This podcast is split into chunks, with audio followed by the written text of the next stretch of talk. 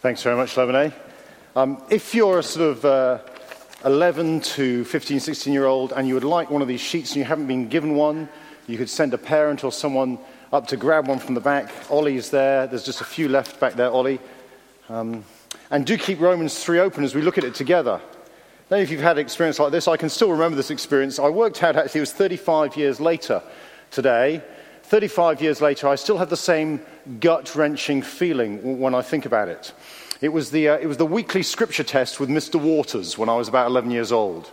Now, I used to nail, I used to nail the weekly scripture test with Mr. Waters. It was always out of 25. I'd always score more than 20. I was a scripture test swat. Maybe the pastor thing was written on the wall early. But I remember this one because I'm sitting there and uh, Mr. Waters says, Today is our weekly scripture test. I thought, oh no, I've forgotten. I haven't, I haven't revised. I, I, can't remember a thing. Right, and it was the, the, good old days, so you sat with your, your, uh, your arm over your desk, the inkwell here in the corner, and um, Mr. Waters used to read out the questions, 25 questions. Hadn't a clue what was going on. I, you know, I tried to fluff some down the first side, but, but the other side, there was, there was almost nothing on the piece of paper. But being, being the good old days, um, it, was a, it was a trust was, was in fashion those days. So what happened was Mr. Waters would then read out the answers, and you marked your own sheet. So uh, he read out the answers cross, cross, cross, cross, cross, cross, cross. And then you called out your mark. I got about five. So he, he went around the class, came to me, formal school, Medion Jones. 21, please, sir. Um, oh, well done. I'd like to see your paper. suddenly, you had this experience, suddenly there was this enormous tunnel in the classroom up to Mr. Waters' desk. And he was sitting there, terrifying at the end of it. And I, I started to sort of shuffle. I mumbled something, shuffling along the tunnel towards Mr. Waters before arriving at his desk and, and giving him the piece of paper sheepishly, still mumbling something else. And he looked down the front side, and I think he, he genuinely thought I'd added it up wrong. And he turned over to the other side of the question, answer sheet, which was largely blank, but I'd awarded myself a whole set of ticks. And he just said to me, I can see what you've done. You, you ever had that feeling? Do you know that feeling? You've been found out, you did it, and there's no escape. Now, you want to try and explain it away, but no words will come. Now, can I tell you this morning, if you have never had that feeling in your life, one day you will. Uh, look at verse 19 of our Bible passage, Romans 3:19.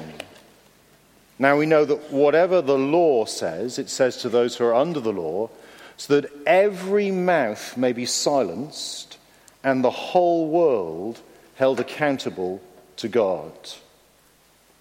One day, every man, woman, and child who's ever lived will stand before God silent because we will know that we're guilty and there's nothing to say. There's no defense to make. There's no way out. There's no excuse. Now, I don't know what you make of that, but because let's face it, most of us don't like to admit our, our faults, do we? We're not quick to admit them. We, we don't like being found out. We certainly don't like being accused by someone else. And when we are, we're pretty quick to defend ourselves. We're, we're the sort of yeah, but, no, but generation of Vicky Pollard. Do you remember her from Little Britain?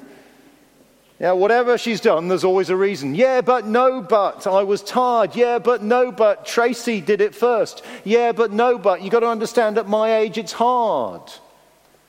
And you see, in every situation that goes wrong, we're obviously faced with two options to, to accept that we might, in, in some way, be to blame, or to explain it away, to, to blame someone else, to blame a circumstance. And classically, people say, oh, yeah, but no, but I'm only a human being. But, but actually, that's not an excuse. And, what the Apostle Paul has been doing in, the, in this letter to the Romans over the last few weeks is saying, that's your problem that you are a human being with a human nature. Uh, Paul's writing to Christians in Rome, it's around AD 57, and it appears that some of them have lost sight of the fact that they were the, they were the biggest problem in their lives. Uh, we've seen Paul tell them in chapter 1, 18 to 32, that rather than living in a world that works, we live in a world under God's wrath, his righteous anger. Uh, that's been shown to us because God's given us over to our desires. He takes a humanity that rejects him and says, Okay, you want life without me? You get life without me. You can have what you want. And the real world we have today, with, with all its mess and pain and disasters, is the world we've made with our desires, a disastrous result then just as um, some people maybe that Paul is, is writing to are just nodding approvingly, going, Oh, yeah, yeah, no, it is a terrible world out there, but at least, hey, I'm in here on the inside, I'm a Christian. We look down on the world, look up on us. Paul shows them that actually self righteous religious people are just as guilty before God. That it didn't matter if you even grew up as a Jew and had all the Old Testament as your scripture with all his promises. Or if you grew up as a, as a Gentile, as a non Jew, a pagan without a clue about the God of the Bible, no, no, what really matters is have you got a heart that loves God first above all else? And the problem we saw was that's a heart that only God can give you. In other words, there's nothing that I can do to stop God being very angry with me. There's no life good enough, no amount of Bible knowledge, no church attendance, no even serving in the, the youth work or on the sound team, no amount of Christian family or Christian upbringing that will bail me out when I stand guilty before God. But, but just when you think, oh, Paul must have nailed his argument now, he imagines someone who shouts out, they're going, yeah, yeah, but no, but Paul. What was the point of all that Jewish stuff then? I mean, how can God blame us? He's obviously made a mess of it. Yeah, but no, but. So we've got two headings this morning yeah, but, then no, but. They won't help you remember what I say, but I rather like them. Have a look at chapter 3 and verse 1. Yeah, but no, but. What advantage then is there in being a Jew, or what value is there in circumcision? Circumcision was the, the sign God gave to the Jews for the males to, to show they were part of his people. Seems fair, isn't it? You say we're guilty? What was the point of all that then? Well, look what he says in verse 2 much in every way. First of all, the Jews have been entrusted with the very words of God. Oh, the Jews have got all of God's promises laid out in the Old Testament. And God is faithful to every promise he has made. It was a huge privilege. Just because they were faithless, that doesn't mean that God isn't faithful. It's like a kid who's told, look, you and your brother can go out and play in the garden when you've done your homework. But, but when his brother finishes his homework and, and gets to go out in the garden, but he has to stay in because he hasn't finished his homework, he goes, It's not fair. Well, of course it's fair. God has never been the problem with his promises, with his word. It's people who have always broken promise, disobeyed God's word. Look at how he puts it in verse 4. Not at all. Let God be true and every human being a liar, as it is written, so that you may be proved right when you speak and prevail when you judge, or maybe prevail when you are judged. You see, people are really quick to judge God. That's what this guy is doing. I mean, how, how, can a loving God let so much evil into the world? I mean, what right has he got to call us to account with all the evil out there? You know, how is it that he's got a right to judge me? All, all the time we treat God as though we're innocent and he's guilty. But, but the problem is, by very nature, God has never spoken a lie. He's utterly faithful. He keeps every word he's promised. Whereas people, we're incapable of living life without, without lying, aren't we? I mean, put up your hand if you've never told a lie. I, I was really hoping someone would stick their hand up so I could go, yeah, there's another one. a couple of weeks ago, I came across an, an upturned bucket in our garden on the lawn. A bit odd, I thought. lifted up the bucket, there was a reasonably sized hole and a stick beside it. Now, I'm not, I am not lawn retentive, okay? If you see my lawn, you'll know why. Yeah, but, but, but we do have a non digging rule in the lawn on the garden. And I expect that the excavator knew that, and that's why the bucket was there. So I turned round to my two youngest children who were standing on the patio and said, Who dug the hole? They were standing beside each other. I swear they both went like this. now, that would be funny if that's not exactly what my wife and I do, yeah, when, say, we lose the car keys. You had them last. It's the nature, isn't it, of our hearts. We want to blame someone else. We tell lies. God doesn't, God doesn't fail to keep his promises. The problem isn't God, the, the problem is the, the unfaithful nature of the human heart. Yeah, yeah, but, says the, the, the, the, person, verse 5, but if our unrighteousness brings out God's righteousness more clearly, what shall we say? That God is unjust in bringing wrath on us? I'm using a human argument. Paul's imaginary opponent is getting increasingly desperate. He tries to suggest that, look, God's not just in being angry on us, because in the end, when I sin, it shows how just God is. That's a crazy argument, says Paul. Look at verse 7. Someone might argue if my falsehood enhances God's truthfulness and so increases his glory, why am I still condemned as a sinner? In other words, if I make God look good because I'm so bad, why does he still judge me? I mean, I'm making him look good, aren't I? Paul points out this argument is nuts. It'd be like a murderer claiming that he's done a service to society because now all the people who are not murderers can feel good about themselves. It's a ridiculous argument. I mean, which would, which would you rather have? A God who, who didn't really mind that much about right and wrong, good and evil. A, a live and let live God who never took any action against anything.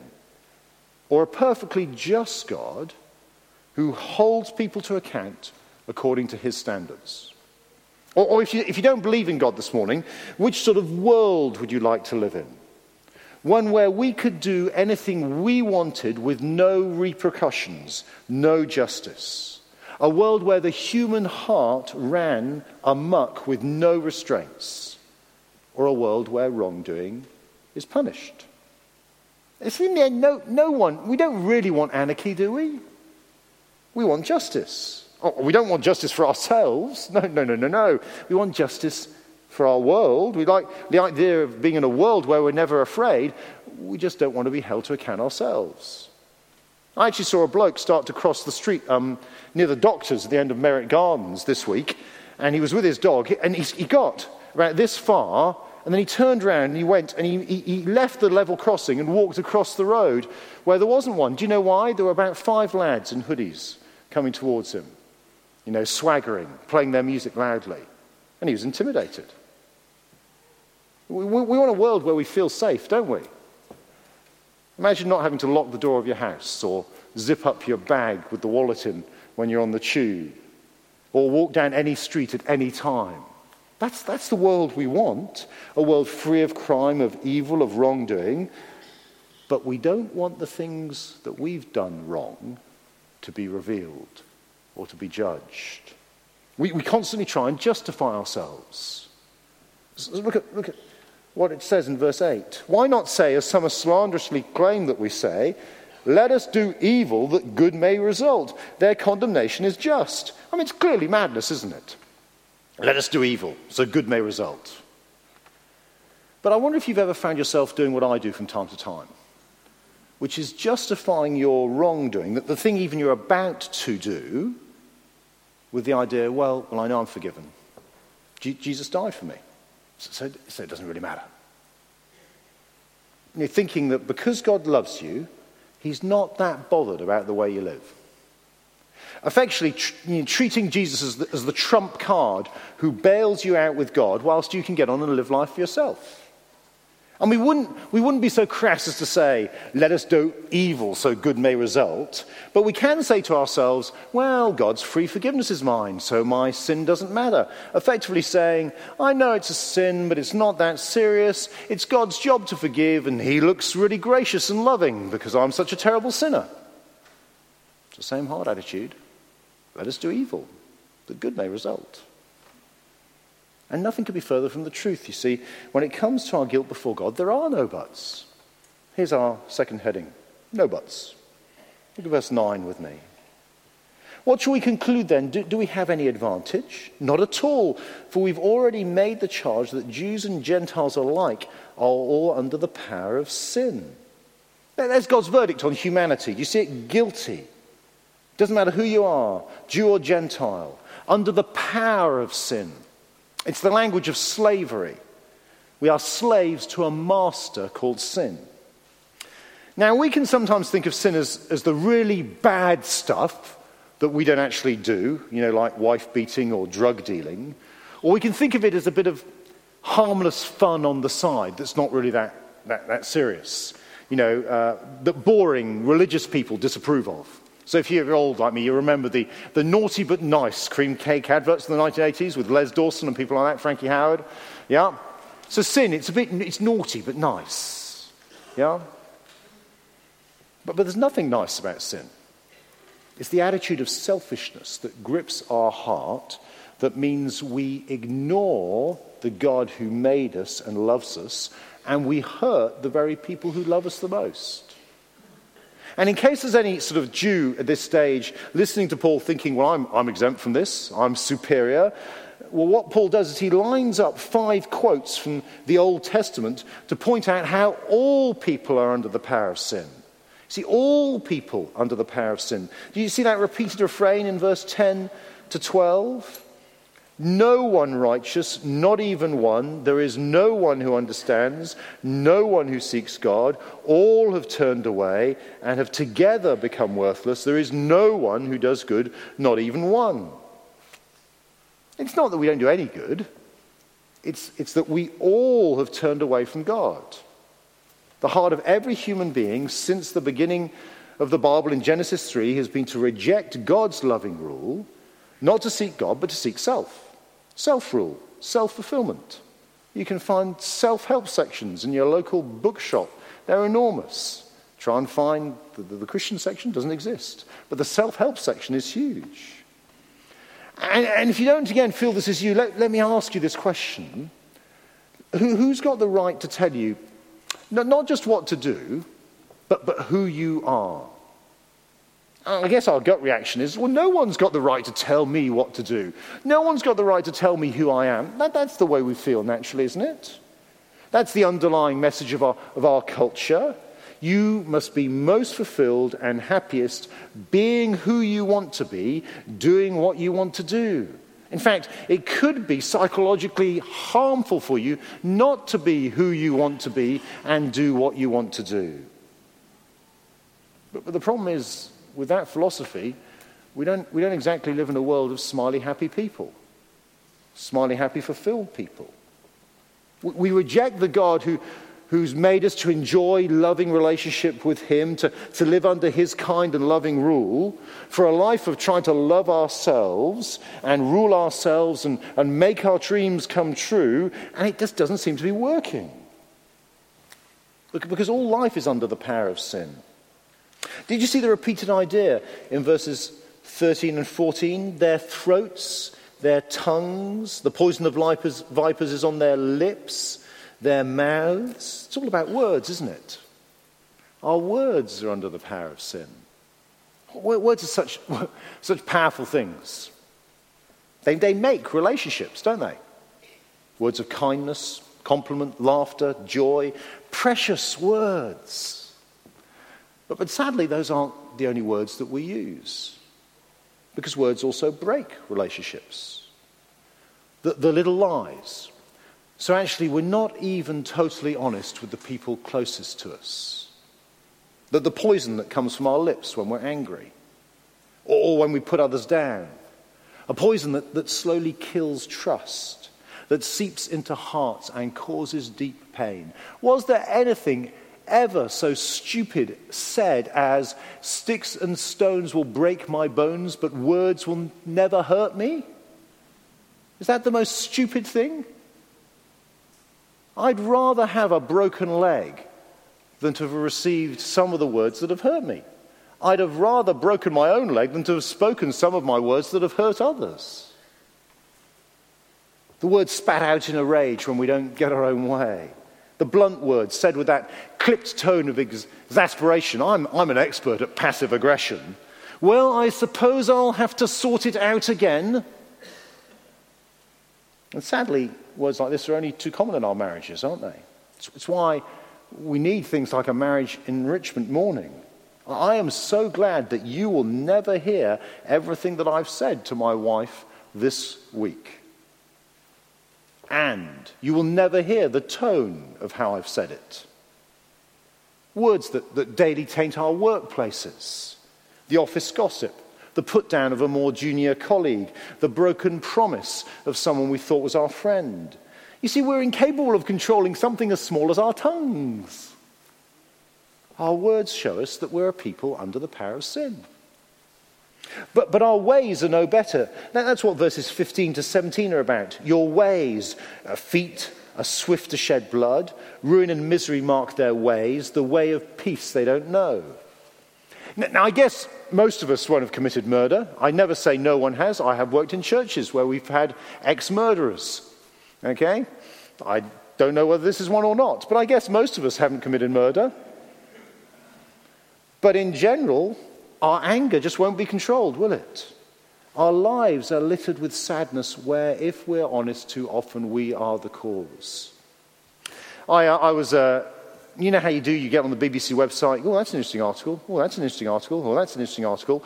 I ended up watching a, a, a little film clip by the philosopher Alain de Botton, you have to say that carefully, and uh, he, he, this film clip, uh, the reason I watched it, it was entitled How to Be Happy in Love and Have Few Aroused. I thought it might be relevant for someone else. And he said this As long as we think we, broadly, uh, we are broadly easy to live with, pretty great, and someone else is sort of lucky to be with us, we are perils for anyone to be around. We start to be kind when we realize that actually we're trouble for anyone to be with. We should be kind of grateful that anyone is putting up with us. That is the bedrock on which the tolerance of another person can be built.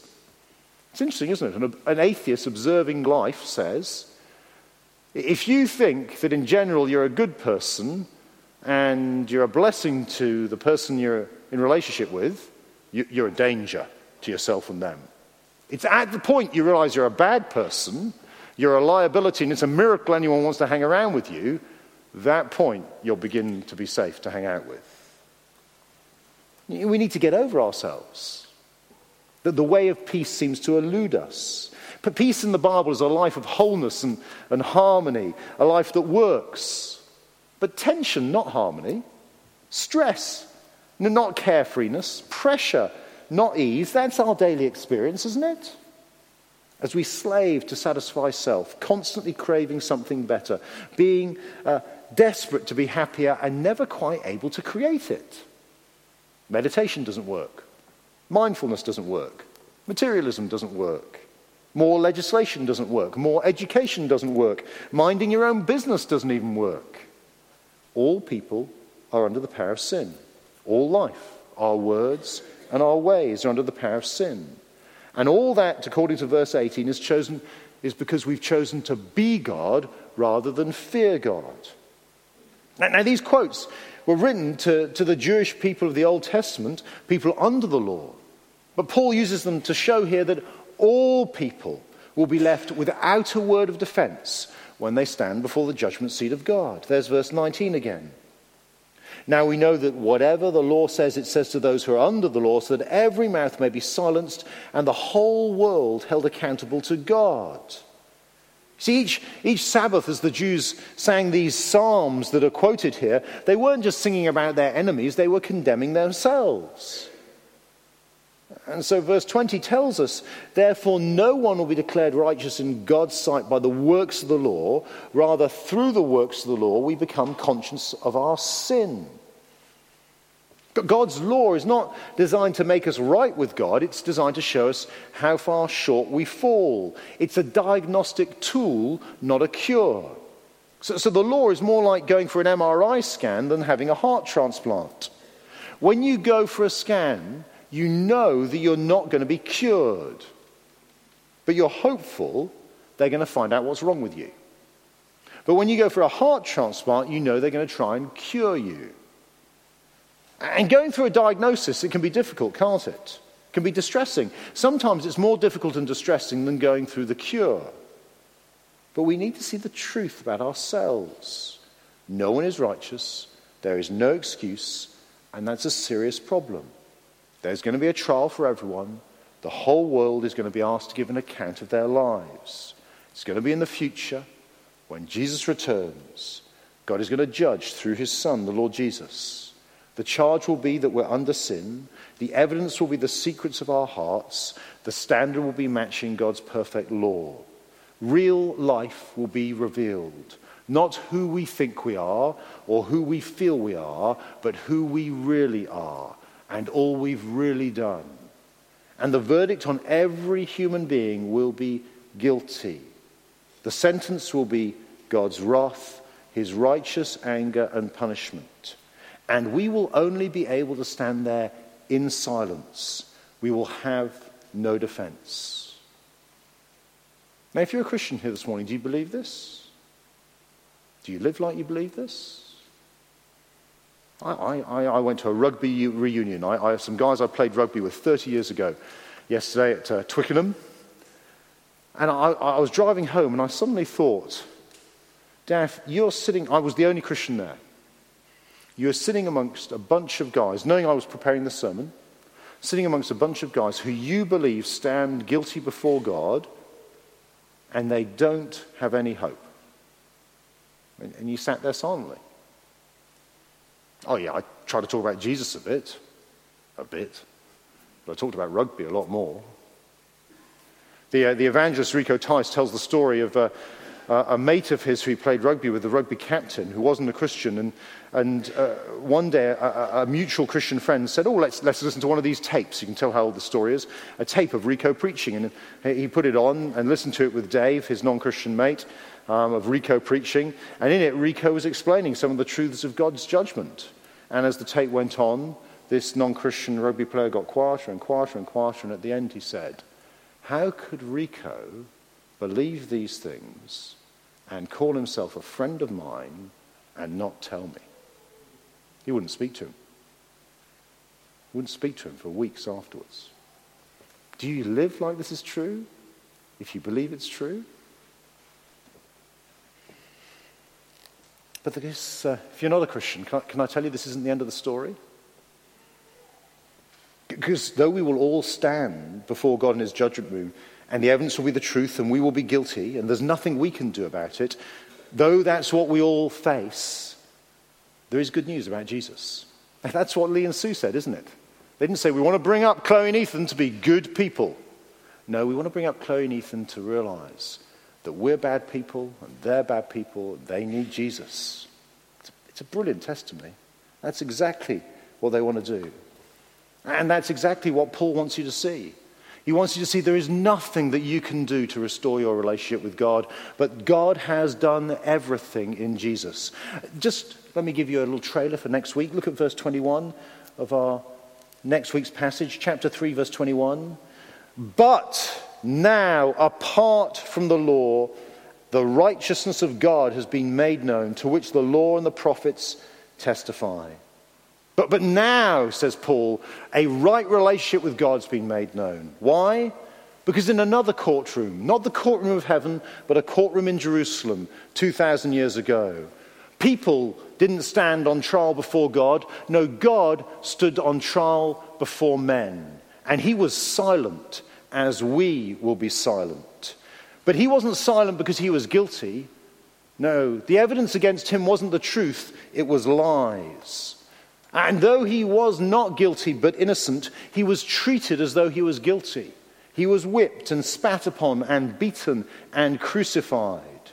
And most horrifically of all, he chose to take in his body the punishment that we deserve for standing guilty before God. So that we who are guilty might actually be treated as though we're innocent we are given Jesus' righteous standing before God and not the guilt that is ours by nature. We're given the perfect relationship of the Son of God with his Father in heaven, not the relationship of a guilty rebel who does neither love God nor live for him. And that's the gospel. That's the gospel.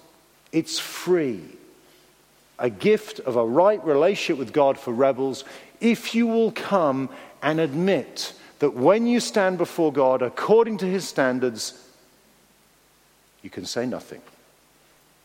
But you can hold out your hands as a guilty sinner and receive by God's grace the gift of forgiveness in his Son, the Lord Jesus Christ. If you're not a Christian today, that's what we want you to know.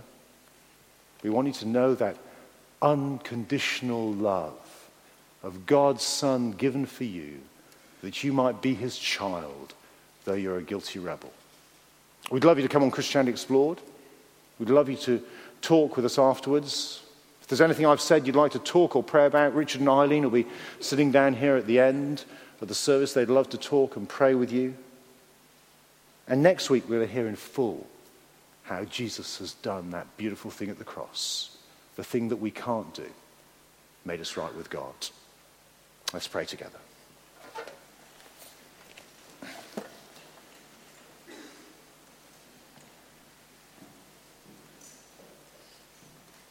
Our Father in heaven, we thank and praise you that, like any loving parent, you are honest with us.